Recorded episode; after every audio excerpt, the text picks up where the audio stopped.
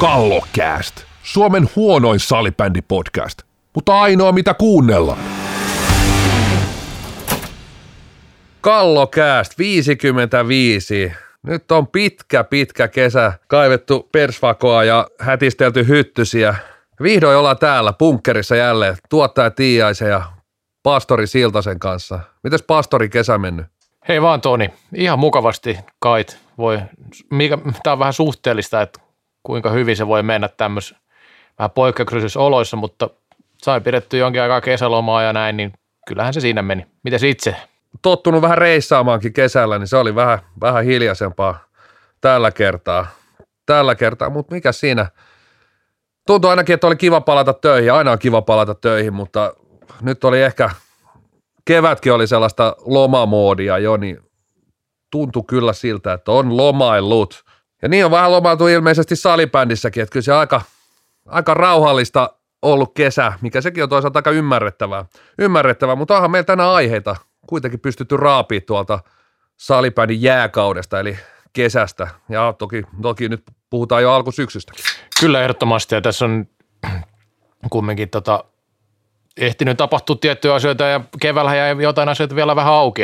Sitten kesä, no sanotaan, että alkukesä varsinkin oli tosi hiljaista, johtuu osittain siitä, että viimeiset pelit oli maaliskuussa, siinä ehti siirrot ja muuten oikeastaan toteutuu aika aikaisessa vaiheessa. Ei jäänyt mitään, no Eero Kosonen tietenkin, hänestä puhutaan vielä tänään, mutta yksi tämmöinen aihe, ja sitten tietenkin tämä MM-kisojen kohtalo piti pelata joulukuussa, mutta ei pelata. Eli on siirretty vuodelle 2021. No, mitäs mieltä sä oot tästä ratkaisusta, mikä oli aika ilmeinen jo kauan sitten, että kisat tulevat siirtymään?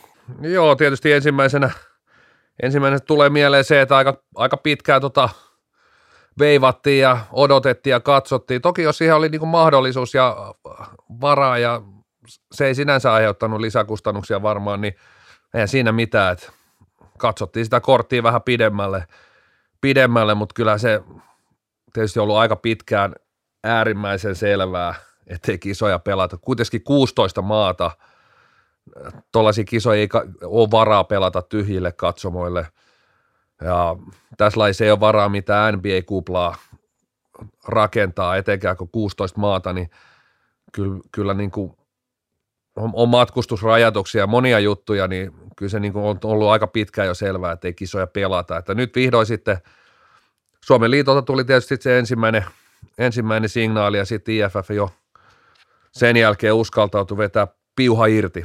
Niin siis Suomenhan se piti ensin anoa tätä, että näitä kisoja ei pelattaisi tänä vuonna, että IFF sitä piuhaa ei pysty vetämään irti itsenäisesti tämmöisessä tapauksessa. Mutta joo, kyllähän tämä aika selkeä juttu oli tosiaan, niin kuin sanoit, rajoitukset. Muut oli monta maata, tai suuri osa maista, jotka olisi kisoihin pitänyt tulla, oli semmoisia, joista ei saanut edes matkustaa Suomeen. Ja sitten tosiaan niin tämä kuplahomma, niin ensinnäkin aika kallis ratkaisu, ja sitten ei palvele kyllä niin lajia siinä mielessä, että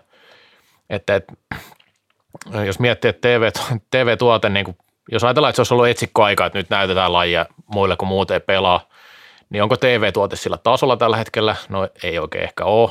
Sitten ihan uutena, niin uutena lajina monelle voisi olla vähän outo mun mielestä, ja sitten toisaalta niin MM-kisat on ollut semmoinen lajin yhteinen tapahtuma, missä sitten on niin vankistettu sitä salibändikulttuuria myös, että sitten jos olisi jäänyt kokonaan se aspekti pois, että sinne tulee monista maista ihmisiä paikalle ja näin, niin siinä olisi kyllä menetetty siinä mielessä aika paljon mun mielestä, jos tämä on mun mielestä tosi hypoteettinen juttu alun perinkin, että se olisi ollut mahdollista, mutta siinä on se aika torsoksi jäänyt, jos ne, ketkä on 2010 täyden Hartwallin lehtereillä on ollut katsomassa MM-finaalia, niin, ja siellä on pelaajiakin, jotka on pelannut silloin niin siinä olisi ollut hieman eri tunnelma, kun tyhjälle Hartsulle olisi pelannut finaaleita tällä kertaa.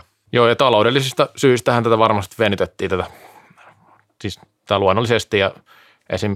IFF, kun Piililä haastatteli, niin sanoi, että lomautukset on edessä, että siellä IFF kokee tässä kumminkin tappioita sen verran, että eli 250 000 se on se suora tappio, mutta sitten niin ansion menetyksiä se oli 450 000, että kyllä siinä niin rahaa palaa tähän, että siirretään kisoja.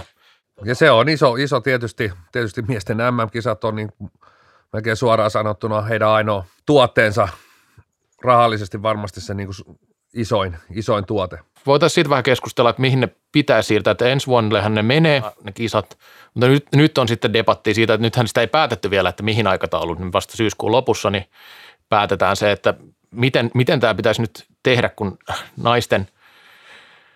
naisten kisat pitäisi olla ensi vuonna ja sitten ruotsalaiset tietenkin varmaan haluaa pitää omat kisansa. Mä itse lähtisin siitä kyllä, että sitten kaikkia siis naisten kisoja siirrettäisiin vuodelle eteenpäin, mutta en tiedä, onko se niin yksinkertaista sitten, että ei ehkä samaan aikaan kannata pelata kumminkaan. No ei välttämättä samaan aikaan. Itselle tulee niin kuin ensimmäisenä tämmöinen, nämä nyt on niin kuin ajatuksia, että esimerkiksi kisat molemmat sinne joulukuulle, viikon kisat, tiivistetään molempia kisoja. Tiivistetään viikkoa se kisa, se ei tuossa niin kuin, jokainen tietää, että tässä lajissa voidaan sieltä se 1-2 peli pudottaa ihan helposti pois, vähän muuttaa pelisysteemiä. Raavitaan siihen viikon kisat, toiset alkaa joulukuun tyyli 1. päivä ja no itse asiassa naisten kisat alkaisi 4. päivä, niin ne voi alkaa 4. päivä ja sitten loppuu sitten mitä siitä tulee ja sitten miesten kisat alkaa siihen perään. Siinä on aikamoinen 2 viikon salibändi karnevaalit kuitenkin tällä kanssa, vaikka ei pelejä pelattaisikaan samassa paikassa, niin no olisi vähän sellaiset olympialaiset sitten, että pari viikkoa pelkkää salibändiä. Joo, ei ollenkaan huonolta kuulosta kyllä. Itse on tosiaan ihan samaa mieltä, että se olisi niin kuin hyvä ratkaisu, jos saadaan sillä niin kuin limitettyä ne, mutta sitten noissa aikataulussa aina on jotain omia juttuja, että minkä takia ne ei välttämättä mene ihan noin. Kyllä. Ja ne vois toinen vaihtoehto, että ne voi jonkun verran mennä lomittain. Joo. Että jos sanotaan näin, että naisissa on finaaliviikonloppu, niin miesten pelit voi alkaa. Joo. Jos ei haluta tiivistää kisoja esimerkiksi, niin nehän voisi mennä hieman lomittain sieltä.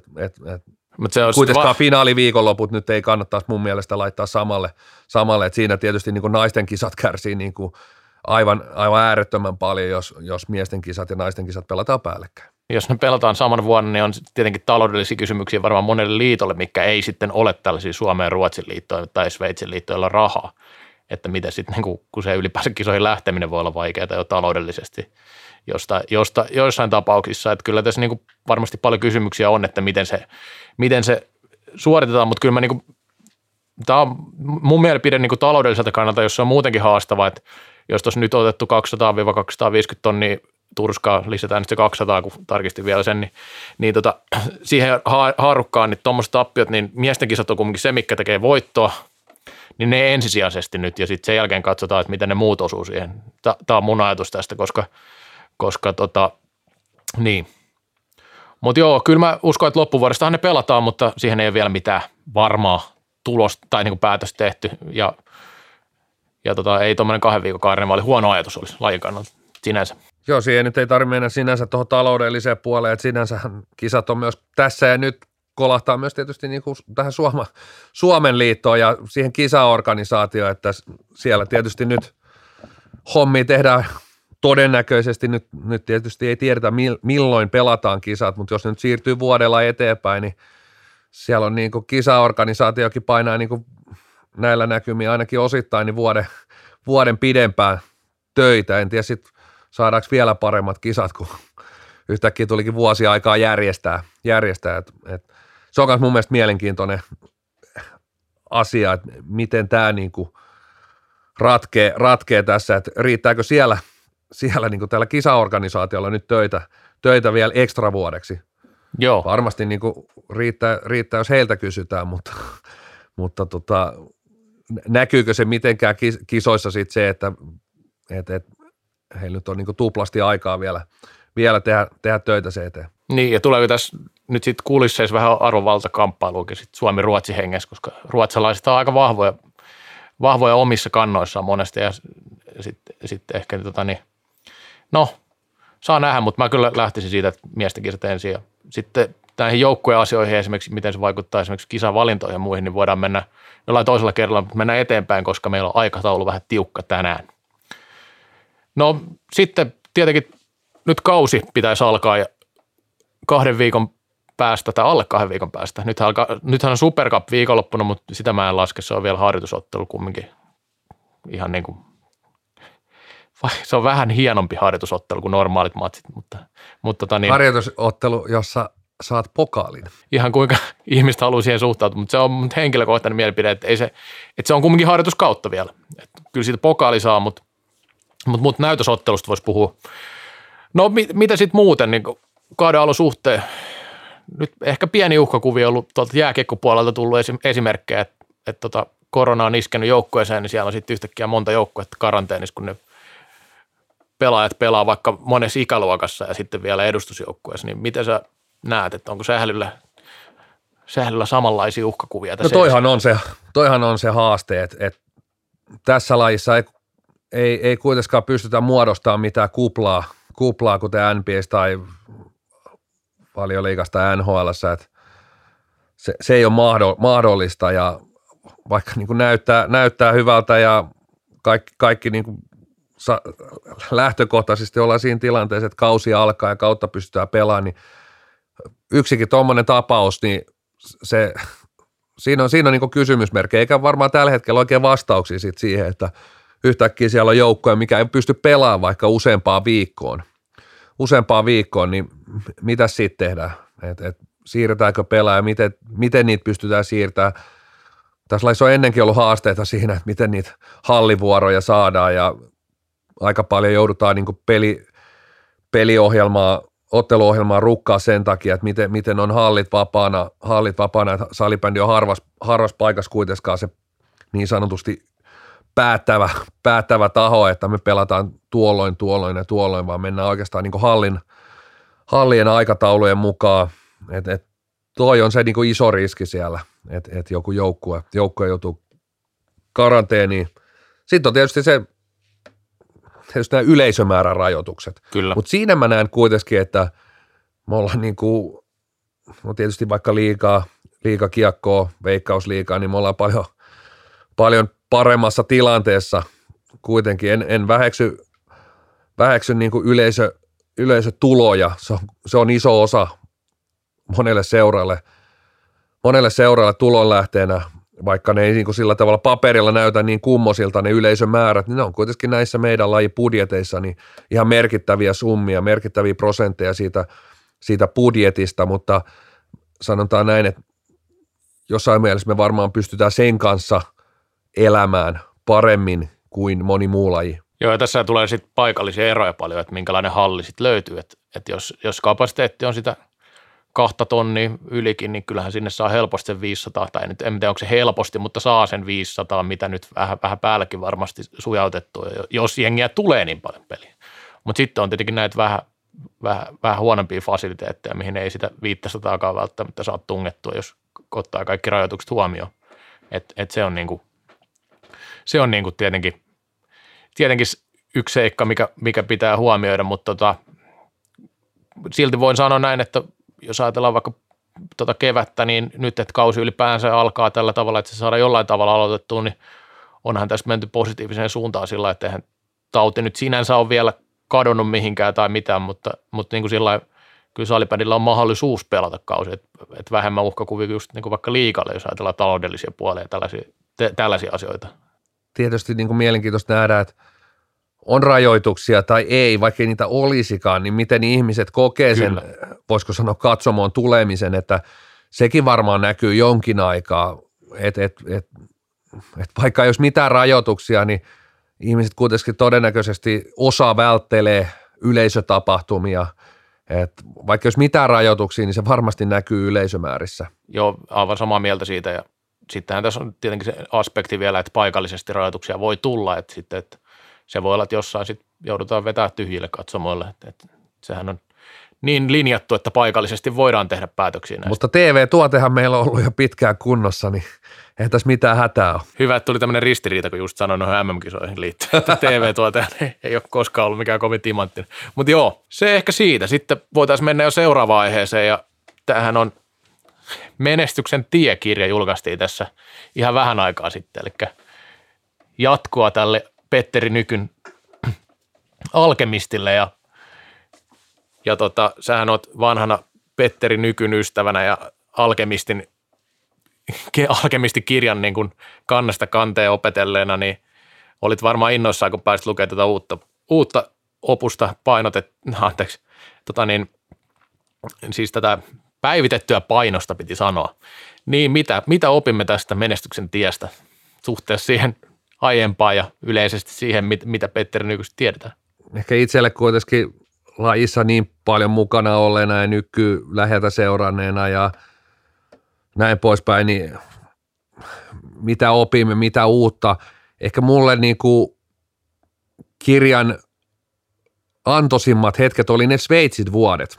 Joo. Niistä oli yllättävän paljon kuitenkin. Mä yllätyin, että siinä oli niin paljon niistä Sveitsin vuosista, jossa kuitenkin niin kuin hommat ei koko aika ollut niin kuin ihan niin jiirissä, mitä Petteri ja hänen tiiminsä halusi, ja siellä tehtiin ehkä niin kuin virheitäkin, tai tehtiin virheitä, ja sekä pelaajien että tietysti niin kuin valmennuksen taholta, niin siellä tuli kuitenkin mulle ehkä semmoista niin kuin vähän uuttakin näkökulmaa ja semmoista sellaista, mikä ei niin kuin, en ole niin kuin noin syvällisesti niistä Sveitsin vuosista oikeastaan itsekään Petteri haastatellut tai jutellut hänen kanssaan. Et se oli mulle niin kuin, mulle sitä ehkä parasta antia kirjassa, mutta tosiaan alkuhan oli, että jos joku ei ole lukenut Alkemistia, niin kirjan alkuhan on nimenomaan se Alkemisti, että sieltä nyt on jotain päivitetty, että joku henkilö on jo siirtynyt ajasta ikuisuuteen ja näin poispäin, että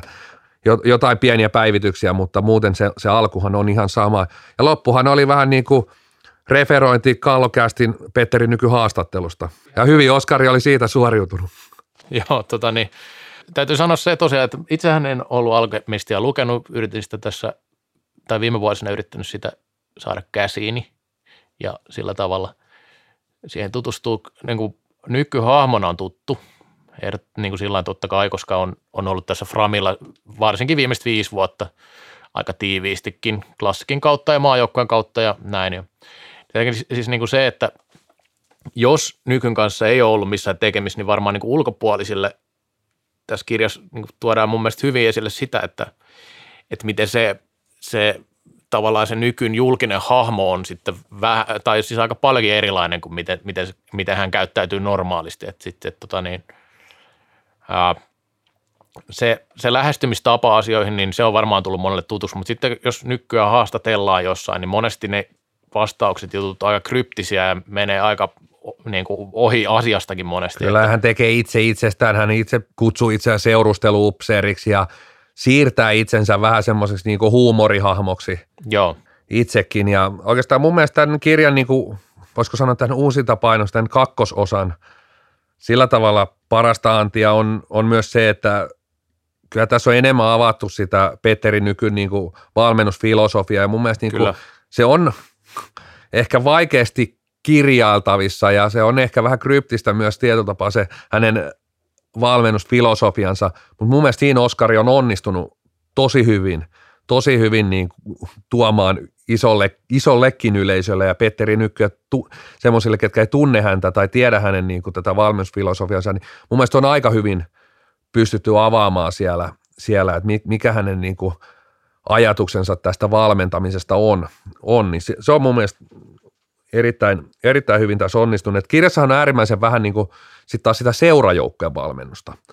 Et se on niin kuin, voisiko sanoa, että tietysti kirjalla on tietty mitta ja tuossa on tehty, sinne tehdään aina päätöksiä, missä kulmassa ja mitä sinne halutaan, ja vielä on sitten varaa vaikka siihen kolmanteen osaan Petteri Nykystä, että tosi vähän, jos ajattelet sitä koko kirjaa, niin on seurajoukkojen valmennuksesta.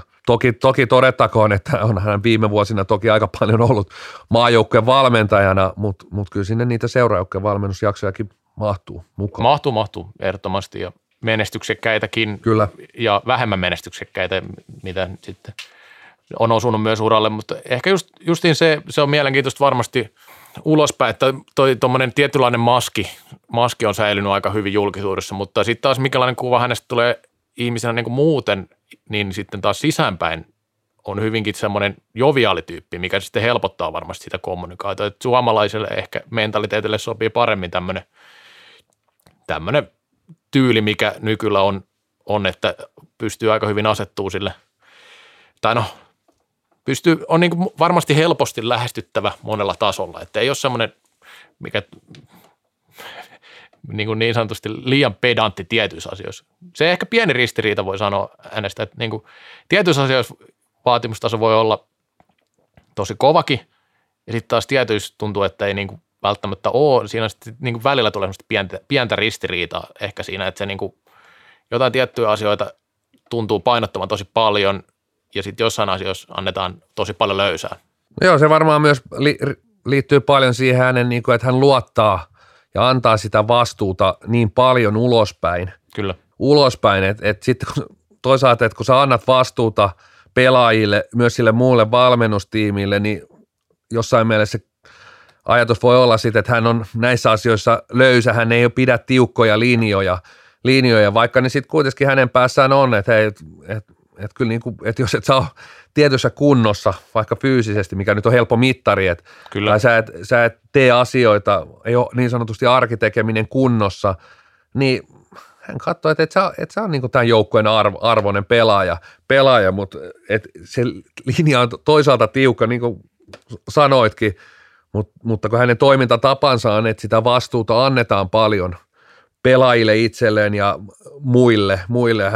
Hän siirtää jollain tapaa itseään sivuun siitä prosessista, vaikka sitten kuitenkin on siellä prosessin, niin kuin, voisiko sanoa, niin kuin, totta kai hänellä on ne langat käsissään. Joo, tekee viimeiset päätökset, mutta tämä on just se, mikä luo semmoista ristiriitaista kuvaa. Niin siis ehkä ristiriitainen ei ole oikea sana siihen, että tietenkin kaikki antaa valmentajana, jossa asioissa vähän enemmän löysää, jossa ei. Tietenkin on sellaisia valmentajia, jotka aina missään löysää. Joku antaa, voi olla sellaisiakin valmentajia, jotka antaa kaikessa löysää. Että onhan niitä erilaisia valmentajia, mutta ehkä just niin kuin sitten taas se, että kun, jos on puhuttu siitä, että Nykky pystyy menestymään vaan hyvillä joukkoilla. No en tiedä sellaisia valmentajia hirveästi, jotka menestyy huonolla materiaalilla, että kyllä niitä nyt aika vähän lajissa sitten on. Sit se, että tämä niin kuin tämmöinen filosofia, mikä hänellä on, niin ei ehkä sovikkaa myöskään sitten semmoiseen tietynlaiseen pelaajamateriaaliin, että tämähän sopii siihen semmoisiin pelaajiin, jotka on siinä ihan niin kuin huipun lähettyvillä ja sitten Nykky pystyy tuomaan siihen ne tietyt prosentit, mitä vielä vaaditaan, että pystyy olemaan vielä parempi. Ehkä enemmän just tämmöinen ajatus siitä valmentamista tulee hänen kohdallaan. Juuri näin. Toisaalta häntä nyt ei ihan viime vuosina on nähty missään, voisiko sanoa heikommissa ryhmissä, niin sekin on vaikea, että toisaalta siinä kun hän siirtyi Sveitsiin, niin kyllähän hän ja hänen valmennusryhmänsä muutti työtapoja, että kyllä. Siellä mentiin paljon enemmän, niin kuin, voisiko sanoa, että pelaajia ohjeistettiin niin kuin, ja opetettiin itse peliä, että hänen oli pakko mukautua hieman enemmän tämmöiseksi pelikirjavalmentajaksi kyllä. Sveitsissä, mitä hän sitten niin kuin suomalaisten pelaajien kanssa työskennellessä, niin hän pystyi keskittyä niin kuin eri asioihin ja ehkä just silloin myös niihin omiin vahvuuksiinsa enemmän. Mutta eikä siinä ollut Nykystä ja MM-kisoista ja vähän koronastakin ja pitkästä aikaa saatu eräpurkkiin. Mennään kohti kakkoserää. Kallokääst. Grillaa kuin Sami Kuronen. Toinen erä lähtee käyntiin ja isketään tää huhumaan huumaa. Tai nää nyt ei enää oikeastaan huhuja, mutta siellähän on taas pääkalo pyörittänyt koko kevään ja kesän tuttua siirtohuhut, palstaa huhumaata, mutta nyt mennään kyllä jo siinä vaiheessa kautta, että puhutaan oikeastaan vain ja ainoastaan julkaistuista siirroista, että enäähän siellä ei hirveästi varmaan niin kuin tapahdu mitään pelaajahankintoja ja jos nyt semmoinen niin kuin yleinen näppituntuma tästäkin kesästä otetaan, niin aika rauhallinenhan tuo siirtokesä on ollut. Siihen tietysti yhtenä isona syynä jälleen kerran korona. Ja jos nyt viime vuosiakin peilaa, niin kyllähän semmoiset salibändin hullut siirtovuodet on jo aika kaukana itse asiassa takanapäin. Johtuu tästä kehityksestä, että Top 8 rupeaa olemaan kehittyneitä organisaatioita ja pystyy pitämään pelaajat ja tarjoamaan pelaajille semmoisia avuja ja ympäristöä, mitä sitten Top 8 ulkopuolelta ei oikein pystytä tarjoamaan ja se on luonnollisesti, että haluaa jäädä semmoisen joukkueen, mikä voi pelata sitten mitalleista ja seurakin on toimiva, jos olet niin sanotusti huippupelaaja, että nyt ei mennä enää sitten välttämättä laumoittaa, että kun joku lähtee, niin muutama kaveri lähtee mukana. Et sellaista, toki yksi iso jytkykin osui tälle kesälle, tai sanotaan, että yksi erittäin erikoinen ja iso siirto, mitä ei ole nähty tosi pitkään aikaan, mutta mennään siihen myöhemmin ja mennään vähän joukkuekohtaisesti nopeasti näitä läpi. Aloitetaan Tampereen Klassikista. Ja mennään tällä kertaa, nyt ei ole mitään kouluarvasana ja lasketaan vaan, että onko onnistuja markkinoilla vai epäonnistuja ja mä löydän Klassikille epäonnistujan leiman.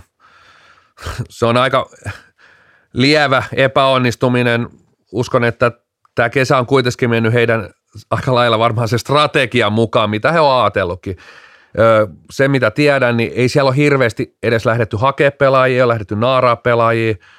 Ensinnäkin rima hankintoihin on tosi korkea ja siellä on selkeästi tehty päätös, että sellaista niin kuin leveyttä, mitä jonkun verran tuo joukkue kaipaisi. Jos siellä tulee loukkaantumisiin, niin siinä on tietysti Klassikin kohdalla vähän koomistakin puhuu leveydestä, koska siellä on kaksikentällistä maajoukkueen pelaajia, mutta sen jälkeen kuitenkin, niin se on aika kapea se rosteri, niin siellä ei kuitenkaan lähdetty hankkiin sanotaan semmoisia kolmoskentän liigajyriä, vaan sinne sitten tuupataan sitä omaa junioria, ja se on selkeä strategia, ja varmasti tämä korona ja jo muutenkin, niin kyllä Klassikissa on ehkä myös sitä niin kuin talouspuolta, pelaajabudjettia tässä alettu pikkusen sanotaan tarkistamaan ja viilaamaan ehkä alaspäin tai ei ainakaan ylöspäin. Ja näistä syistä oikeastaan niin eihän siellä ole oikeastaan yhtään hankintaa muuta kuin kakkosmaalivahtia lähtiöissä oikeastaan niin kuin Atte Eronen, jonka rooli on tässä viime vuodet pienentynyt koko aika, niin se on kuitenkin tässä mittareilla niin epäonnistuja. Niin, Atte Eronen ainakin toistaiseksi poissa siis johtuu opiskelukiireistä, mitä ymmärsin, tai siviilikiireistä, että siinä mielessä lopettanut. No Tino Lindstedin rooli on ollut pieni, Pietari Jääskeläinen oli näitä niin kuin vähemmän vastuuta saaneita maalivahteja ja meni siis Steelersiin, että olisi saanut vastuuta, mutta siellä kävi sitten sillä lailla, että sinne tuli joku toinen maajoukkueen maalivahti tällä kertaa sitten. Mutta täytyy sanoa Oskar Sillanpäästä se, että on ikäluokkaansa lahjakkaimpia maalivahteja ja tässähän on niin kuin pitkällä kaavalla hyvä sijoitus Sillanpäähän, koska on kuullut huhuja, on mahdollista, että Lassi Toriseva ei välttämättä jatkaisi uraansa enää hirveän paljon kovin pitkään MM-kotikisojen jälkeen. Voi totta kai olla, että jatkaa ja miksei jatkaisi, koska ikähän ei ole liiaksi. Mutta Oskar Sillanpää voisi olla ainakin hyvä jatkaja siitä, että on kumminkin nuoret MM-kisoissa esiintynyt ja tällainen. Niin sinänsä niin kuin hyvä tämmöinen hankinta, jos ruvetaan miettimään tätä veskariosastoa. Mutta samaa mieltä, että ei tämä nyt ainakaan mitenkään voitokas ollut. Siis Esport Oilers. Heidät lasken kuitenkin niukaksi onnistujaksi. Siellä on vielä, voisiko sanoa huhupuolella, mitä tekee Sylvester Raikamo, mitä tekee Kasper Fitzner. Ja nämä toki vaikuttaa siihen. Jossain mielessä uskon että ainakin Kasper Fitzner nähdään jälleen Oilers-paidassa tälläkin kaudella. Muuten lähtijät Kalle Keskitalo, Jani Lehtoniemi, Antti Aarion, juuri sellaista massaa, mitä ei pitäisi oikeastaan Oilersissa siis enää nähdäkään, että tämmöiset pelaajat pitäisi karvata niillä omilla junioreilla. Siellä on kuitenkin hyvä juniorituotanto, niin nämä pelaajat pitää pystyä korvaamaan omalla junioreilla. Ja oikeastaan sitten hankintapuolelta heti kysymysmerkkinä tulee, että esimerkiksi Mikko Summanen, että eikö tohon rooliin löydy sitten omista junioreista. Mutta sitten siellä on niinku Jasper Juuti, Alexander Nyman, palaa jälleen Oilersiin. Nämä on Heikki Luukkoselle äärimmäisen tuttuja pelaajia, Luukkosen näköisiä pelaajia. Tuomas Iskola, Heikki Iskolan veli, mielenkiintoinen paluumuuttaja liigaan. Millainen rooli hänellä tulee olemaan? Oikeastaan viime kaudet aika hiljaiseloa ja ura ollut selkeässä laskusuunnassa. Et nyt mielenkiintoista. Hänellähän on tiettyä potentiaalia maalintekijänä, äärimmäisen kova maalintekijä, mutta kyllä viime kaudet on ollut niin kuin äärimmäisen heikkoja. Viimeinen liigakausi oli tosi vaisu, sitten pari kautta Sveitsissä, sielläkään ei mitään ihan tuhoisaa jälkeen. Niin, Iskola on hyvä urheilija ja sitten vähän vanhempi ja kokeneempi pelaaja, että sinänsä Oilers-ryhmään hyvä vahvistus. Noista Raikamosta ja Fitzneristä täytyy sanoa, että Raikamo ei kyllä pelaa. Siitä on aika varman tiedon saanut, että ei pelaisi ensi kaudella. Fitzner on samoin linjoilla todennäköisesti pelaaja. Saatetaan hyvin piankin nähdä, jos ei heti alkukaudesta, niin hän on siis Miko Summasesta mietin kanssa tätä, että mikähän tässä oli ajatus, koska sitten taas niin kuin, siis ei sillä, että etteikö pelaajamassaakin tarvita, ole sillä myös niin kuin loukkaantumista huonoja kokemuksia viime vuosilta ja se täytyy kuitenkin sanoa, että Summanen ei sitten esimerkiksi, niin kuin vaikka, jos vedetään vaikka keskitalo on aika monikäyttöinen pelaaja, niin Summanen on aika selkeä oma rooli, millä tavalla pelaa tälleen, että semmoinen liikkuva pelaaja kyllä, mutta ei niin kuin mitään ihan supererikoisia ominaisuuksia. Ja jos ei Indiansiin ehkä sanotaanko nyt mahtunut, eikä Indiansissa mahtunut hirveästi pelaamaan, niin miten sitten pitäisi kuitenkin olla pykälää parempi joukko, jos ajatellaan, niin sitten vähän ihmettelen tämä, että mitä roolia ylipäänsä pystytään tarjoamaan. Mutta Oilers tässä ei näy sitä, mutta Oilershan teki sitten useamman juniorin kanssa sopimuksen kanssa, että siellä on kyllä pitkä lista pelaajia. Mitä katsoin, niin lähes 30 pelaajia löytyy niin kuin pelaajalistalta. Että tässä on kyllä niin kuin mielenkiintoista nähdä, että ketkä pelaa ja missä roolissa sitten. Että nyt siellä on kuulemma vähän, tiedän kun ennakoita tehdään, että siellä on vähän loukkaantumishuolia, mutta ne ei liity kuulemma samalla tavalla kuin viime vuonna välttämättä siihen harjoitteluun, että siellä on tullut vähän erilaisia loukkaantumisia tänä vuonna sitten taas muunlaista, mutta on siellä ryhmää ja on siellä talenttia, että katsotaan nyt miten sitten. Sanottakoon, omasta mielestäni liittyy kyllä aina harjoitteluun, jos ei se nyt ole siis auto-onnettomuus. No, mutta siis siellä oli vapaa-ajan onnettomuuksia myös. Siis mutta täällä nekin usein saattaa liittyä, toki en tiedä, jos tietysti niin kuin Peltikin, no ei viitti sanoa, koska joku ajattelee, että mä oon sanonut, että Oilersin pelaajat käyttää alkoholia, mutta sanotaan näin, että liukastut siellä banaaninkuoreen, niin okei, se on niin kuin tietysti tällainen, mutta aika usein sitten kuitenkin vapaa-ajallakin, jos se liittyy vähänkään johonkin liikuntaan tai sporttiin, niin se on kuitenkin vapaa harjoitteluun. Ja sitten osa siis liittyy myös näihin vanhoihin loukkaantumisiin, että ei ole kyse vaan siis uusista. Joo, siis Kasper Fitznerin näen kyllä tärkeänä, jos jatkaa, koska vaikka Tuomas Iiskola on kokenut pelaaja, niin en näe, että hän ei ole missään nimessä mielestäni niin kuin johtajatyyppi. Ja sitä tässä on niin kuin Oilersin ainakin me muutaman kauden, ja Heikki Luukkonenkin on sitä allekirjoitti sen silloin Kallokäästi vieraana ollessaan, että sellaista tiettyä vajetta joukkueessa on. Tälläkään kertaa siirtokesä ei kyllä siihen tuonut vastausta. Kyllä Oilers edelleen mun mielestä vahvistuu. Kyllä tämä plussapuolelle meni tämä, että lähtijät oli tosiaan mun mielestä enemmänkin ehkä syvyyspelaajia tuohon kokoonpanoon kuin sitten taas. Ja sitten sinne tuli osaamista. Juutista en osaa sanoa, koska ei ole liigatasolla näyttänyt vielä, että olisi niin kuin vaikka Oilersin tasoisen pelaajan kovin tärkeä mies, mutta katsotaan miten käy. Eräviikingit sitten. No siellä on uusia Marko Juselius, Oliver Sillanpää, lähtiöitä Roni Laasonen, Janne Salonen. No käytännössä hyökkäjä ja pakki tuli ja hyökkäjä ja pakki lähti. Kyllä mä näkisin vielä niin kuin tämän plussapuolisena kuitenkin, koska Juselius tuo jotain tosi tärkeää sinne, eli pallollista osaamista puolustukseen ja Oliver Sillanpää on semmoinen talentti, että se on pitkän päälle erittäin hyvä hankinta ja osoittanut kumminkin liigatasolla, että pystyy tekemään tehojakin aika hyvin. Ehdottomasti mun papereista tämä match-up menee plussan puolelle, Juselius nimenomaan siihen. Tulee ole pallollinen ykköspuolustaja, tulee Ervin ykköspuolustajaksi, että Janne Salonen kokenut sähköjänis, mutta tämä peli menee kyllä Juseliukselle. Oliver Sillanpää, mahdollinen läpimurtopelaaja, jopa tulevalla kaudella, 2-3 kauden sisään pitäisi ehdottomasti olla kovimpi talentti kuitenkin ikäluokassa. Roni Laasonen, kovia tehoja, mutta jossain mielessä se tuttu ympäristö niin on jäänyt piippuun.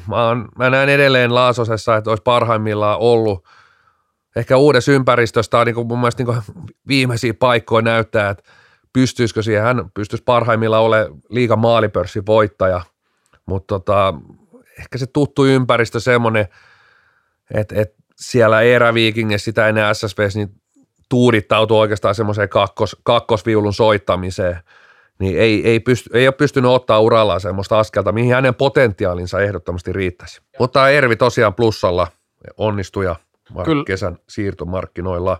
Kyllä samaa mieltä ja en mä tiedä, onko mulla nyt oikeastaan mitään lisättävää tuohon, että mennään eteenpäin. Eteenpäin ja mennään Nokiaa kohden. No Nokia KRP uusista pelaajista, totta kai sanoin, että toisiksi mielenkiintoisin hankinta siirtomarkkinoilla Niko Jonasson, ja tässä on kyllä niin kuin isot mahdollisuudet. Jonasson toisaalta on aika, totta kai on lahjakas pelaaja, tällä isossa roolissa pelannut Steelersissa monta vuotta. On sitten taas niin kuin aika kuorpen näköinen pelaaja, sitten taitava hyökkääjä ja vahvuudet on nimenomaan siellä ylimmällä hyökkäyskolmanneksella ja tällaista. Ja jos aikoo nimenomaan päästä maajoukkueeseen mukaan, niin tämä on aika tärkeä siirto hänen uran kannalta ja pitäisi nyt sitten onnistua, että se lähtisi siitä pikkuhiljaa. Muuten sitten niin Jalo Kouvosen hankintaa voi pitää hyvän ainakin vähän stabiloita puolustusta, mikä ei heillä nyt ole ollut mun mielestä se vahvuus, että siellä on kyllä niin kuin puolustuksen pallollisissa osaamisissa on oma juttu. Se ylipäänsä siinä viisikkopuolustuksessa on ollut kaikenlaista. Että muuten niin sitten lähtijäpuolelta voi sanoa, että Mikko Immonen, Samuli Salomaa ei ainakaan tuolla niin KRP:ssä menestynyt ja oli sitten enemmän kokoonpano, voi sanoa taas syvyyspelaaja. No Matti Koskela toki tärkeä pelaaja, ollut monta vuotta kapteeni ja johtaja selkeästi joukkueessa. Myös vielä niin pärjäs pelillisesti aika hyvin, vaikka ikää kumminkin jonkin verran jo mittarissa, yli 30 pelaaja. Sitten Kaarla ja Lahti, niin ei voi sanoa, että olisi mitään suuria menetyksiä, että hekin on enemmän kokoonpanossa. Totta kai kuuluu pelaavaa kokoonpanoon, mutta eivät mitään suuria lisäarvon tuottajia ollut joukkueelle. Että Lindstedt, Naska oli nuori pelaaja, joka tuli. En tiedä yhtään, miten tuleeko peliaikaa ja miten ovat sitten niin kuin sopii tähän KRP-sapluuna ensi kaudella. Tämä laji on semmoinen, että pitää nostaa aina se niin kuin huippuosaaminen suht isoon arvoonsa. Niko Jonassonin tapainen pelaaja, niin pelaa helposti ja yli puolet pelistä vähintään, niin se arvo sinänsä sille joukkueelle on kohtuullisen iso ton tason pelaaja. Pelaaja, niin kuin otit hyvin, niin on niin kuin kaikki merkit, että pystyisi sopeutumaan tuonne Nokialle aika hyvin.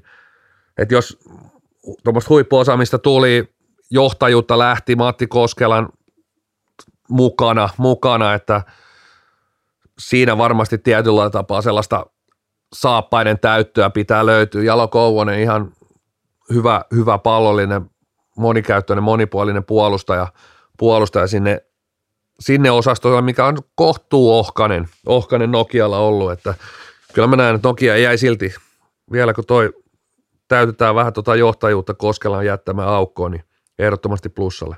Sitten Turun Palloseura. Tepsistä on puhuttu, että joukkohan puolustaa hyvin, mutta sitten ehkä niin kuin puolustaja-pallollinen osaaminen on ollut tietynlainen heikkous joukkueessa. Niin täytyy sanoa, että Juuso Forsman, joka on pallollisesti vahva puolustaja FPC Turusta ja Erik Turkoods on molemmat kyllä erittäin mielenkiintoisia hankintoja. Ja sitten siihen Jani Hyytiäinen päälle, joka on tuttu pelaaja varmasti jo ennestään. Lähtijäpuolella Sami Saarinen kokenut pelaaja. Lähti Sveitsiin.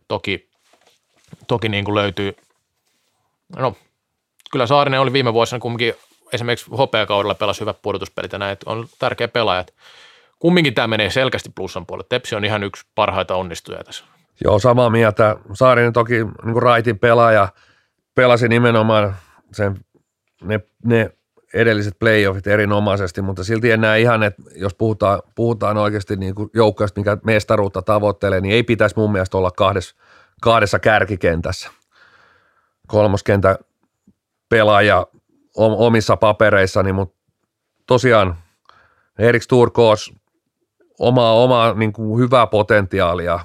Ehkä sen urheilijaksi kasvaminen, niin sitä varmasti tapahtunut Ruotsissa, jos sitä tapahtuu Turussa. Siellä on sellainen ympäristö, missä on niin kuin mahdollisuus kehittyä urheilijana lisää, niin hänellä on monta apua, joilla voidaan nousta niin kuin tosi korkealle ihan tässä koko liigan mittarissa pallollisina puolustajana. Löytyy ulottuvuutta ja on niin kuin erinomainen pelaaja.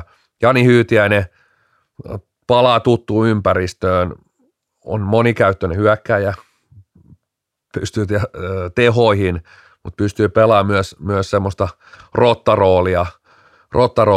Mielenkiintoinen nähdä, mihin niin kuin Hyytiäinen, voisiko sanoa siellä joukkueessa, mihin se niin kuin asemoidaan, millainen rooli hänelle on tarjolla. On kuullut, että on niin kuin tosi valmis, halusi Tepsiin tosi vahvasti itse ja on ollut niin kuin valmis niin kuin mihin rooliin vaan. Ja täytyy sanoa Turkoodista vielä, että nyt tähän on niin kuin toinen tuleminen. Että täytyy sanoa, että silloin kun hän aloitti nimenomaan salibändiliigassa, niin oli vahva se alku. Sitten tuli vähän laskua, Oilersissa varsinkaan ei suunut yhtään, Ruotsissa pari hyvää kautta ja ekalla kaudella varsinkin teki vielä aika kovat tehot pakin paikalta. Et on yksi mielenkiintoisimmista nimistä ensi kaudella, jos pitää, tai kun seurataan, mitä liigassa tapahtuu, niin Sturkoodsia kannattaa seurata, että mitenkä lähtee. Ja niin kuin sanoit, niin on potentiaali korkeallekin. Jes, mennään toiseen ainakin omissa paperoissani erittäinkin ison onnistujan. Western Indians sai sitä kaivattua leveyttä. Joukko on kuitenkin pitkään ratsastanut ja elänyt sillä vahvalla identiteetillä, pelitavalla ja äärimmäisen kovalla ykkösnyrkillä. Ja nyt alkaa löytyä mun mielestä pelimerkkejä myös niin kuin kakkoskenttää ja se tietotapa työntää tietysti pelaajia sitten myös sinne kolmoskenttään, että Perttu Puska palaa salibändin pariin, on monikäyttöinen pelaaja, just ehkä niin kuin mun mielestä Indiansin, kun ei välttämättä ole siellä niin pelaajatyyppinä enää semmoinen ykköskorin pelaaja, mutta sitten taas siihen just siihen kakkoskenttään, voi olla toki, että pelaa kolmoskentässäkin, niin sinne taas niin kuin erinomainen pelaaja. Kevin Nylund palaa myös lyhyeltä Sveitsin reissulta, palaa tuttuun ympäristöön, hommaan tiedossa, miten Indiansissa pelataan, oli onnistunut silloin ensimmäisellä kaudella. Ja sitten, eli tulee pari tämmöistä kokenutta pelaajaa, toki tuolla on hirveä lista tämmöistä niin kuin nuorta A-junnua, mutta sitten Samuli Huppunen, Samuli Alaluusua on taas niitä potentiaalisia läpimurtopelaajia, jotka aika järjestää Indiansissa noin tollaiset talentit, niin myös onnistuvat. Ja jos niin kuin lähtöpuolella, niin siellä on voisiko sanoa sitä rivipelaajaa, Mika Sievänen tietysti pitkä linja Indians-pelaajana, ehkä sellainen ainoa merkittävä menetys. Joo, ehdottomasti. Ja nimenomaan niin kuin Huppunen ja Alaluusua varmaan vaikutti heidänkin valintaansa, joukkojen valintaan se, että minkälaista työtä Indians on tehnyt viime vuosina ja miten sieltä on noussut näitä pelaajia esille, että siinä on pari mielenkiintoista nimeä kyllä seurattavaksi myös liigatasolla, niin kuin Puskakin totta kai, kun palaa nyt tauon jälkeen. Sitten niin kuin näistä junioreista, niin voi sanoa, että Junnila ja Junkkari pelasi jo viime kaudella, ja Junnila varsinkin esiintyi aika hyvin nuoreksi pelaajaksi jo liigatasolla, että on mielenkiintoinen, ja nimenomaan sitä painottaisi, mitä sanoit, että leveyttä tuli siihen kokoonpanoon, että se pudotuspeleissä jo näytti vähän siltä, että vaikka joukko pelasi hyvin paikoin, niin sitten niin kuin pitkä sarja, niin olisiko riittänyt? Hyvä kysymys.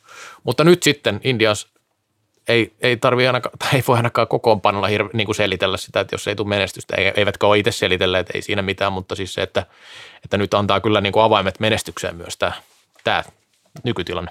Siirrytään lakeuksille ja sitten varmasti yksi ehkä koko sarjan, ainakin omissa papereissa, niin kesän siirtomarkkinoiden varmaan suurimpia häviäjiä. Kyllä. Et SPV, Jyrki Holopaista, hän on mielestäni se mun papereissa suurin menetys kuitenkin. Ja se tietysti voi tuntua joidenkin mielestä koomisilta, että siellä on Mikko Kohonen ja Eero Kosonen myöskin. Ja siihen päälle vielä Petro Rautio, Tommi Hakala, mutta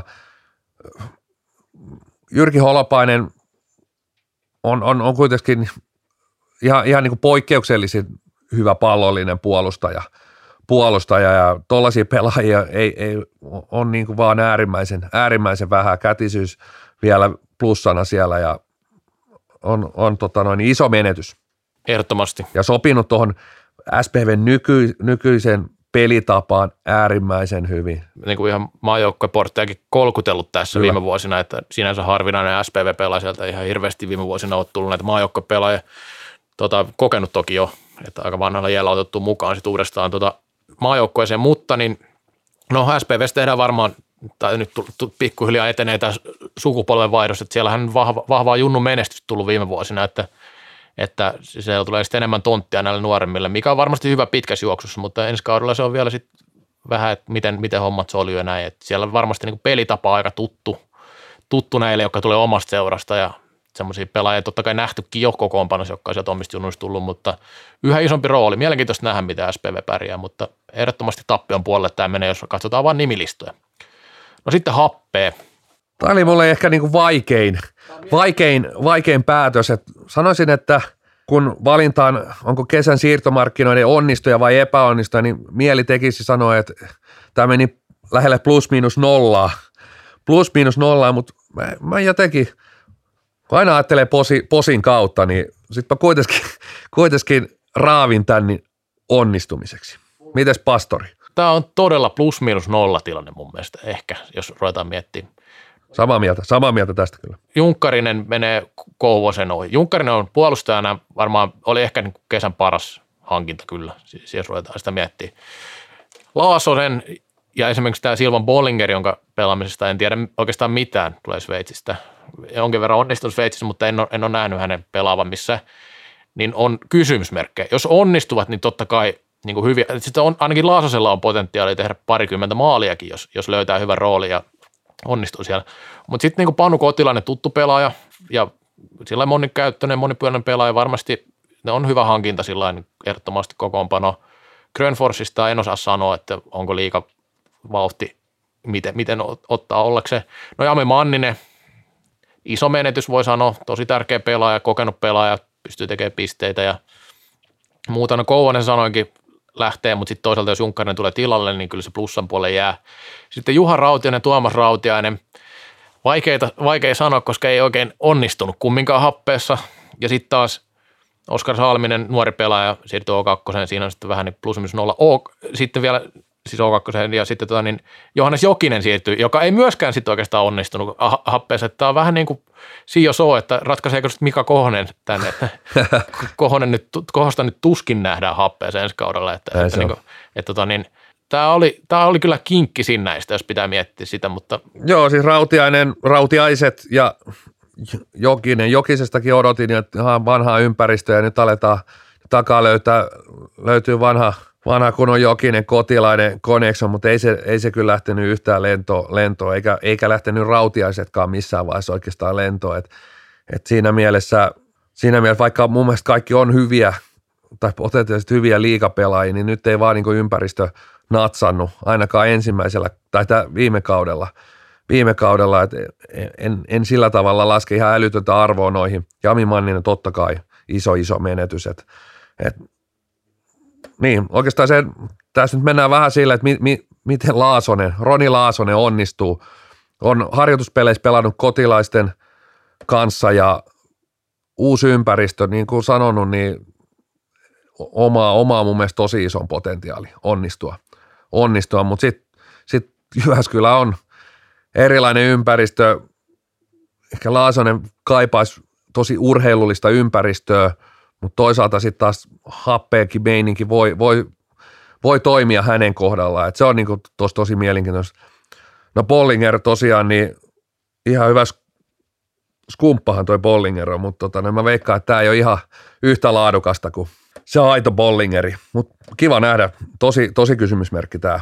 Että. Mielenkiintoista, että me mietitään tätä näin, koska toisaalta niin näin niin pelkästään pelaajan laadun kannalta, että voisi myös miettiä sitä, että kuinka paljon lähtee kokemusta, kun lähtee maailmanmestareita, niin Mika, siis lajin kokenein pelaaja, mitä on Mika Kohonen ja Jami Manninen, että siinä mielessä niin voi puhua, että niin koppipuolella menetyksiä. Kyllä. Mutta Happe on myös kokenut, että kyllä sieltä löytyy kokeneita pelaajia, joku muu joutuu ottaa enemmän roolia sitten taas. Ei se mitään, mennään eteenpäin. Tämä jäi vähän auki vielä, että kumpi se oli, mutta sä jätit plussalle ja mä jätin roikkumaan ehkä vähän miinukselle.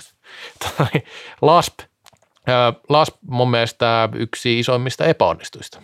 Tulijapuoli näyttää aivan tyhjää, että en tiedä mitä seurassa mietitty, vaan onko kirstu ihan tyhjä.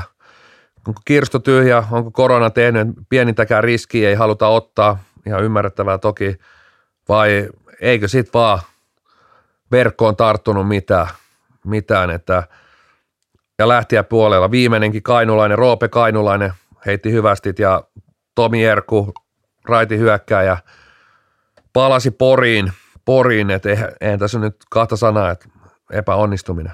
Joukko ei tehnyt viime kaudella hirveästi maaleja, niin kuin muistetaan, niin Tomi Erkku teki kumminkin jonkin verran maaleja ja sitten taas Roope Kainulainen, erittäin tärkeä hyökkäyspää osaaja siellä ollut monta vuotta. Niin kyllä tämä miinukselle menee, mutta LASPista tämä on niin selkeä, että tätä ei tarvitse ruotia enempää. Mennään sitten Olssiin, meidän melkein kummijoukkueeksi voisi sanoa. Täällä on taas löytynyt Nyt voidaan sanoa, että pitkästä aikaa, se ei ole, ettei suolihuuhtelua tapahtunut, niin mä lasken jo sen onnistumiseksi.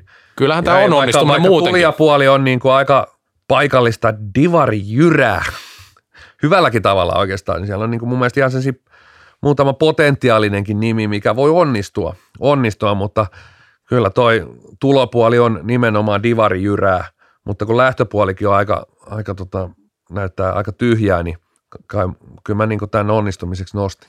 Kyllä se onnistumisen puolella menee, että se ei tänä vuonna tullut kakkosdivarista ihan kaikkea, tuli divarista kumminkin. Kyllähän Mika Heiskanen esimerkiksi on divarissa tehnyt kovia tehoja, että kyllä siinä mielenkiintoista nähdä, että miten liikavauhtia Wolfsissa saa kyllä vastuuta varmasti. Ja Otso Thunberg on semmoinen, joka on yrittänyt monta kertaa liigassa ja divarissakin, mutta sitten on ollut kaikenlaisia loukkaantumishuolia ja tällaisia, että saa nähdä miten käy. Sitten tietenkin valmennus mielenkiintoista, Lipsanen teki hyvää työtä, Harri Naumanen tulee sitten siitä aika läheltä Limingasta tilalle. Ja Antti Nieminen tietenkin iso menetys, kokenut pelaaja, pitkään pelannut tuolla. Kosti Lehto Jyystäjistä kakkosdivari. Siinä on erittäin potentiaalinen kummipelaaja ensi kaudelle. Mä meinasin sanoa, mutta mä jätin sulle tuon.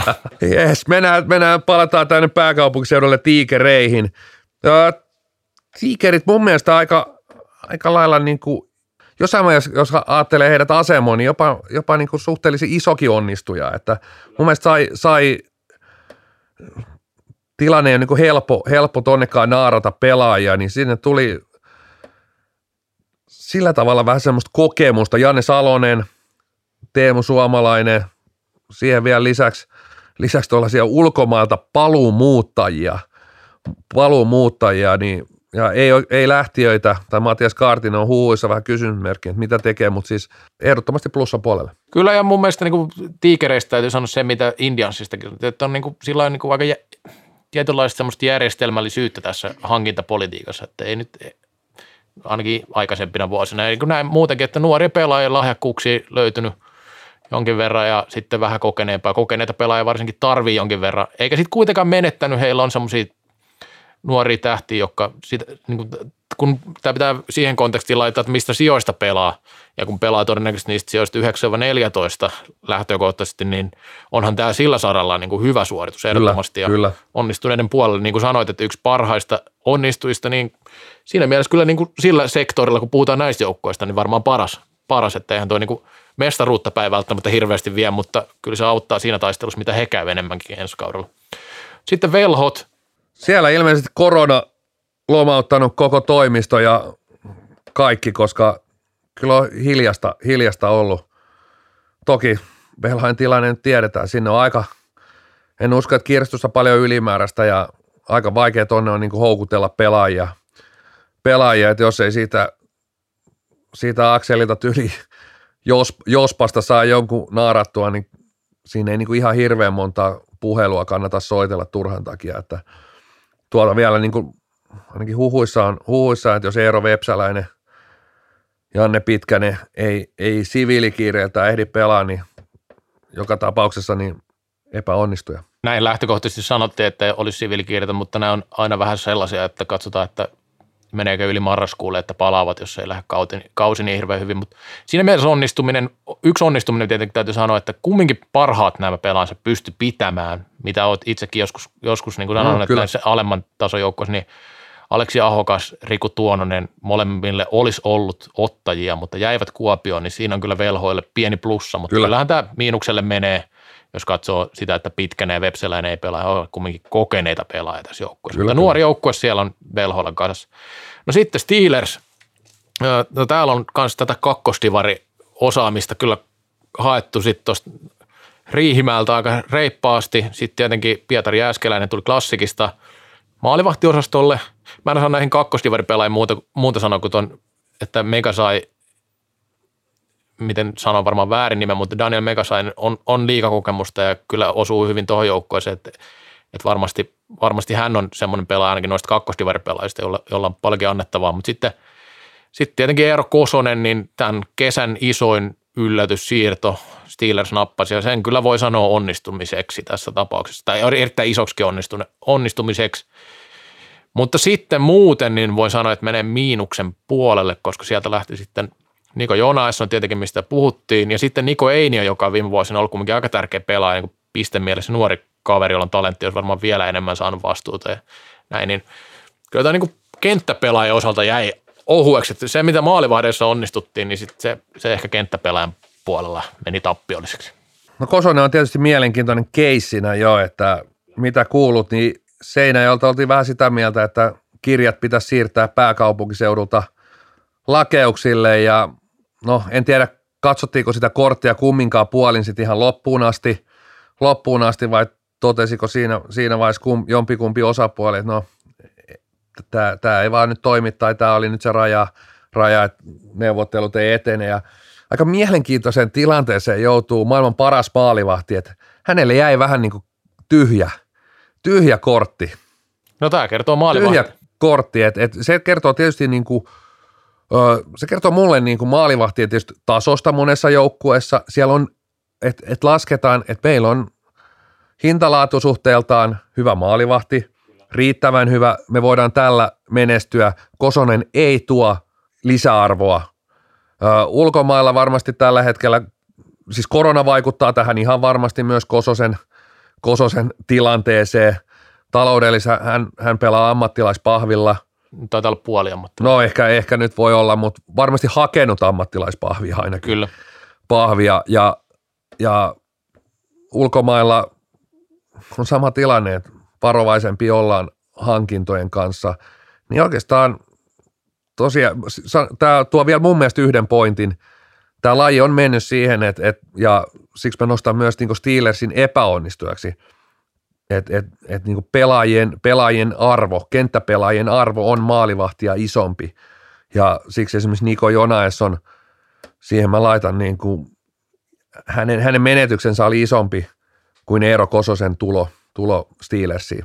Plus sitten siellä on vielä Niko Einiö, mikä on mun mielestä pelasi ihan onnistuneen kauden. Ja niin, ja sitten täytyy sanoa se vielä lisäyksenä tähän Kososeen liittyen, että hän täyttää parin päivän päästä 34 vuotta, että sitten niissä joukkoissa, missä on ykkösvahti, joka on ollut vaikka vähän pidempään ja nähdään pidempi tulevaisuus, niin sitten ottaa Kososen siihen selkeäksi ykköseksi, niin se voi aiheuttaa sitten pidemmällä aikavälillä näissä tietyissä profiilijoukkoissa ongelmia maalivahtiosaston kanssa, että siinä mielessä joutuu niin kuin vähän tämmöiseen erikoiseen limpotilanteeseen, että kaikki tavallaan kääntyy vähän häntä vastaan, kaikki vaihtoehdot, että tässä ei niin kuin on myös huonoa tuuria hänen kannaltaan taustalla, mutta sitten varmasti Steelersissä saa ainakin torjua, että kyllä siellä niinku. No mä johonkin taisinkin kommentoida, että todennäköisesti mä uskon, vaikka joukkue on heikompi mitä SPV, niin todennäköisesti torjuttavaa vähemmän mitä SPVssä. No se on mahdollista, mutta joka tapauksessa niin jo on siis kokemustasolla myös erittäin tärkeä pelaaja sen lisäksi, että on hyvä maalivahti. Mutta sitten vielä yksi joukkue, Nurmo Jymy nousi ja kabinetti nousi, sanotaan tässä vaiheessa. Tommi Hakala, häneen niin kuin eniten ehkä kiinnitetty huomiota tässä siirtopuolella. No on hyvä hankinta, mutta mun mielestä tämä Jymyn hankintapolitiikkaa leimaa tämä sama juttu kuin monia aiempia nousijoita ja näitä alemman kastin joukkoita, että sieltä saadaan liikan niitä kolmos-nelosketjupelaajia, sitten vähän nuoria, sitten ehkä jotain kakkosdivaripelaajia mukaan. Että niin kuin Hakalaan asetetaan nyt isoja odotuksia ja katsotaan, miten hän menestyy sitten, kun pitää tuottaa enemmän tulosta. Että SPB:ssä hän pelasi erittäin hyvin siinä roolissa, mikä annettiin kolmoskentässä, mutta se ei ole sama asia kuin se, että pitää takoa pisteitä illasta toiseen. Hän voi onnistua siinä, totta kai en sitä kiellä, mutta niin kuin kaikkinensa niin ei ihan sama pesti. Joo, siis ehdottomasti näin, että toi on aina haastava tilanne. Se, että kuitenkin joskus käy myös sitä, että nousun jälkeen, voisiko sanoa omaa vanhaa runkoa, katsoa, että toi liikaa liian vaativa ja lopetetaan, että oikeastaan kuitenkin tämä on Nurmolta onnistuminen, vaikka kyllä siellä se oli hyvin tyypillinen. Raavitaan lähiseudulta just kolmoskentän kaveria, siihen vähän nuorta pelaajaa kylkeen, mutta joka tapauksessa niin summa summarum onnistuja. Ja nostetaan vielä Viljami Järvikangas, siinä on nuorten maajoukkueessakin esiintynyt pelaaja, että katsotaan. Saa varmasti vastuuta Nurmon tapaisessa joukkueessa, että hänen kannattaa jotain odotuksiakin asettaa. Mutta liikaa ennakoita, niitähän putoilee sinne pääkalloon jo hyvää vauhtia, ja kyllähän mekin tässä ennen kauden alkua vielä F-liigaan palataan vahvasti, mutta nyt me mennään kolmanteen erään, että saadaan tuottaa Tiiainen ääneen. Kallokääst. ikuisesti nuori, niin kuin salibändikin. 3. erä. Vanha kunnon brändityöryhmä kokoontuu ja saadaan Tiger King, tiikerikuningas, Rex Rea Tiiainen äänen. Se äänitykset veny viikolla, kun mies oli Lapissa. Mitäs muuta kesä mennyt? Joo, tässä on 6 viikkoa ollut sinun Lapissa kesän aikana, että ei ole paljon ehtinyt muuta kuin eräohjelmia duunaamaan ja siellä nuotiolla istuu. Miten salibändi näkyy siellä Lapissa? Tiedätkö, miten salibändi muuten näkyy itse asiassa tuolla Pohjanmaalla, kun oltiin yhtä toista eräohjelmaa tekemään, niin Jyrki Holopainen käveli Joenvartta vastaan. No niin. Siellä, ajattelin, että sä oot mennyt sinne Lappiin kaivaa kultaa, kun Friikulla on mennyt kaikki työt. Enää mitään muuta vaihtoehtoa kuin kesäksi Lappiin kaivaa kultaa. Mutta joo, mennäänkö asiaan? Mennään. Yes. Eli kysymys brändityöryhmälle, kaikki miettii tätä tosi tarkkaan varmasti, että miten tämä sählyn niin sanottu jää, eli kesäkausi, tai miten siitä saisi kiinnostavamman kuin mitä se tällä hetkellä on, ja Löydä voi vaikka aloittaa. Niin ihan ensimmäiseksi mun tulee mieleen, että halutaanko me edes mitään muuta kuin tämä jääkausi tähän. Että kyllä se jossain mielessä se laista irtaantuminenkin hetkellisesti, niin se on itse kullekin ihan niin kuin toivottavaa ja suotavaa. Ja vaikka sinne keksittäisiin mitään, niin kiinnostaako ihmisiä? Onko tämä Nikusta lainateksi, niin oliko se 360 tuote vai? Mä en muista, mikä mä oon jo unohtanut se. Siinä taisi olla joulunpyhät ja juhannus ja vappupäivä ja mikä vielä on? Ei lasketa. Silloin sä oot salibändi unohtaa noina 5 päivänä, mutta niinä voisit tehdä niitä pastareseptejä. Mutta siis yleisesti niin en mä nyt ihan niinku kesälomatta jättäisi. Mutta oli mutta muutama vastauskin. Kauttahan voisi pidentää. Toi on... Niin, kun se on kuitenkin 5 kuukautta niin. Käytännössä, niin onhan se nyt aika pitkä aika. Salibändin kautta voi ehdottomasti pidentää. Sitten sinne voidaan raapia muutama ottelukin lisää. Yhtenä ajatuksena MM-kisojen siirto takaisin keväälle. Siinä oikeastaan niin kuin ne vastaukset. Mielenkiintoinen ajatus, ei siinä mitään. Kuulostaa hyvältä. Sehän olisi hyvä, kato sitten, kun MM-kisoissahan ei pelaa ihan kaikki pelaajat, niin todellakin pitää näitä katukeittiöitä siellä. Kevät tulee ja siellä pelaajat voisi näitä pastoja tehdä. Siitä saataisiin kesätreeneihin hyvät reseptit ja kaikki turistit ympäri maailmaa päästetään meidän suomalaiseen pastakulttuuriin kiinni. Sehän on meidän kansallisruoka jo. Te olet rangeat mukaan vaan sitten kisoihin. Ja sitten tietenkin Jari Kinnusen Säbä Fortuna voisi olla siellä mukana. Siinä olisi muuten kyllä sellainen ihan kesäturnee festareille, jokaisille festareille, niin Säbä Fortuna.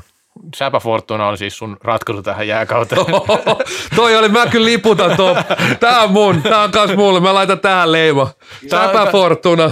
Tää oli kyllä, hyvä. Ehkä niinku, että eihän siihenkin vaan niinku oikeasti kunnon sarjat pystyy, juniorisarjat. Ja hei, eikös nämä vedonlyöntijututkin aukee kohta, niin. Vedonlyönti pystyy ja jännitetään, miten Säbä Fortunassa käy. Joo, toihan niinku. Kyllä mä liputan tuon, että toi pelastaa lajien kyllä. Ei muuta kuin nauraen pankkiin.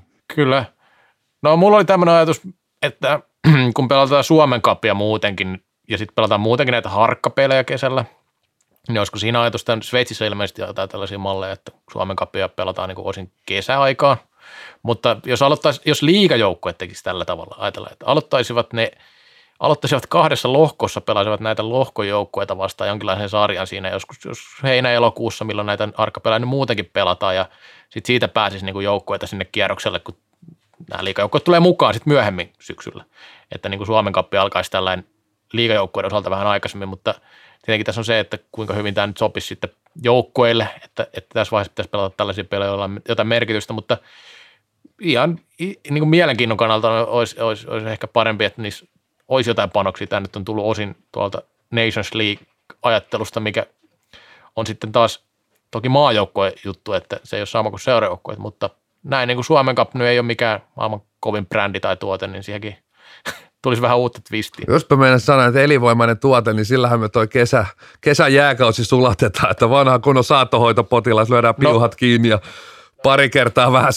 sähköä rintaa ja meillä on kesä pelastettu Suomen Cup sinne. No eiköhän tässä on, niin kuin, jos yhdistetään, niin voidaan Suomen Cup Fortunassa tai Säpä Fortunassa, niin eiköhän se ole sillä niin kuin se kesäkausi pelastettu, että jos näitä vähän yhdistellään, niin MM-kisatkin voisi ehkä ottaa sillä formaatilla, mutta joo, se siitä. Nyt ollaan niin hyvällä fiiliksellä, että täytyy ihan kysyä, että onko jollain viikon nekaa? Kyllä mulla on. Okei, anna tulla. Ai nyt pitää, eikö Reksalla mitään nekaa mukaan? Tuskin. No mä kerron sen vähän myöhemmin, mutta no joo. Aloita sä siellä, katsotaan ettei tuu sama. Mennään viikon nekalla, joo, pieni neka tulee tästä, tämähän tulee meille tämä neka nyt sitten. Tämä asia eteen voidaan tehdä jotain, että kun liiga on julkaissut tosi paljon noita kaikenlaisia giffejä, että joukkueilla on omat jo giffit, mitä liekkää, niin vähän on pettynyt, että Kallokääst ei vielä julkaissut omaa giffiä. Kyllä siellä niin kuin Tiger King -hengessä joku pitäisi löytyä. Hei, musta olisi hyvä, että joku tulisi roskiksesta, joo. Faksin kanssa. Niin faksin kanssa saunassa, niin olisiko se siinä? Se olisi siinä. Se olisi aika kova, joo.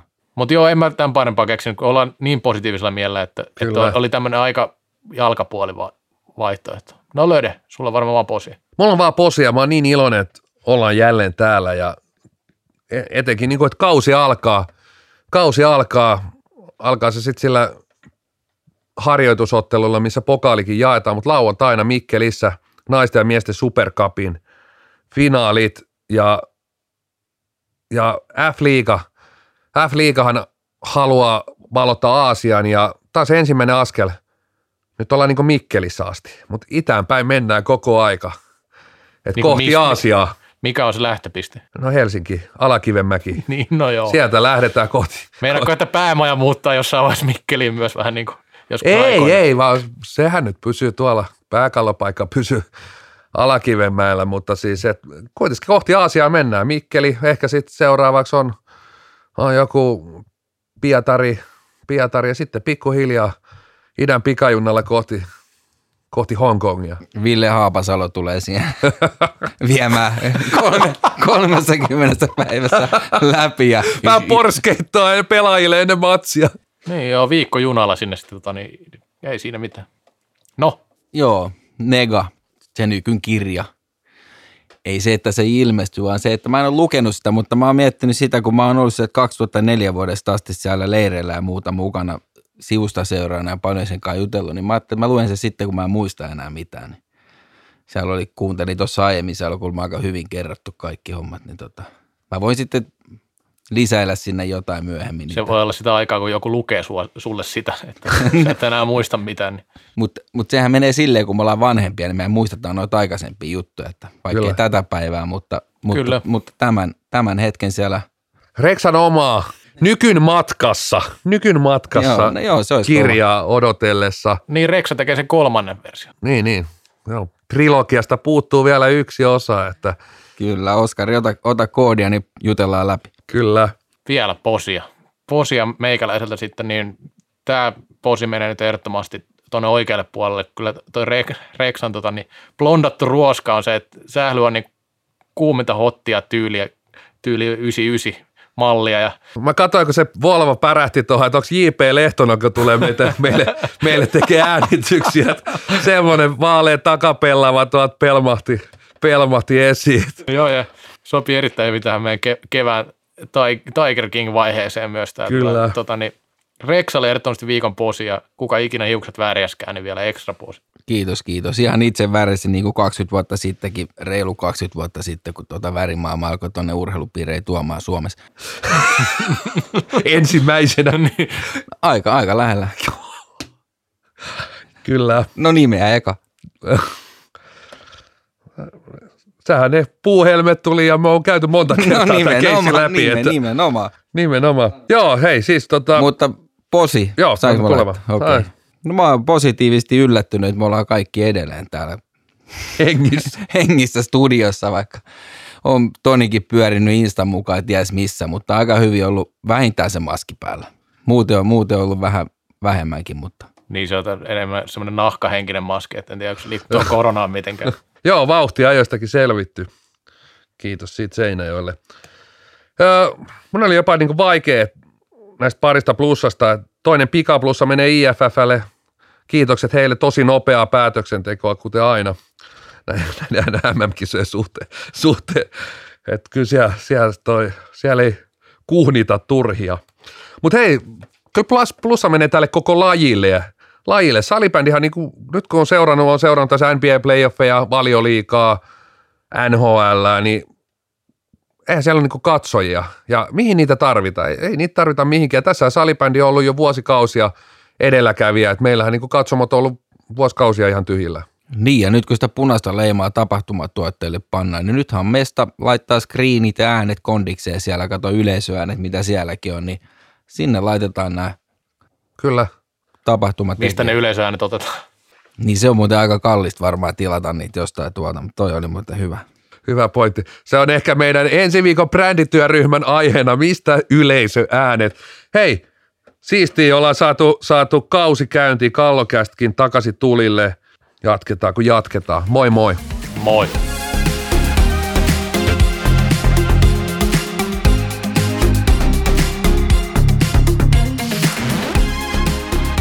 Kallokääst. Lain ainoa NHL-tuote.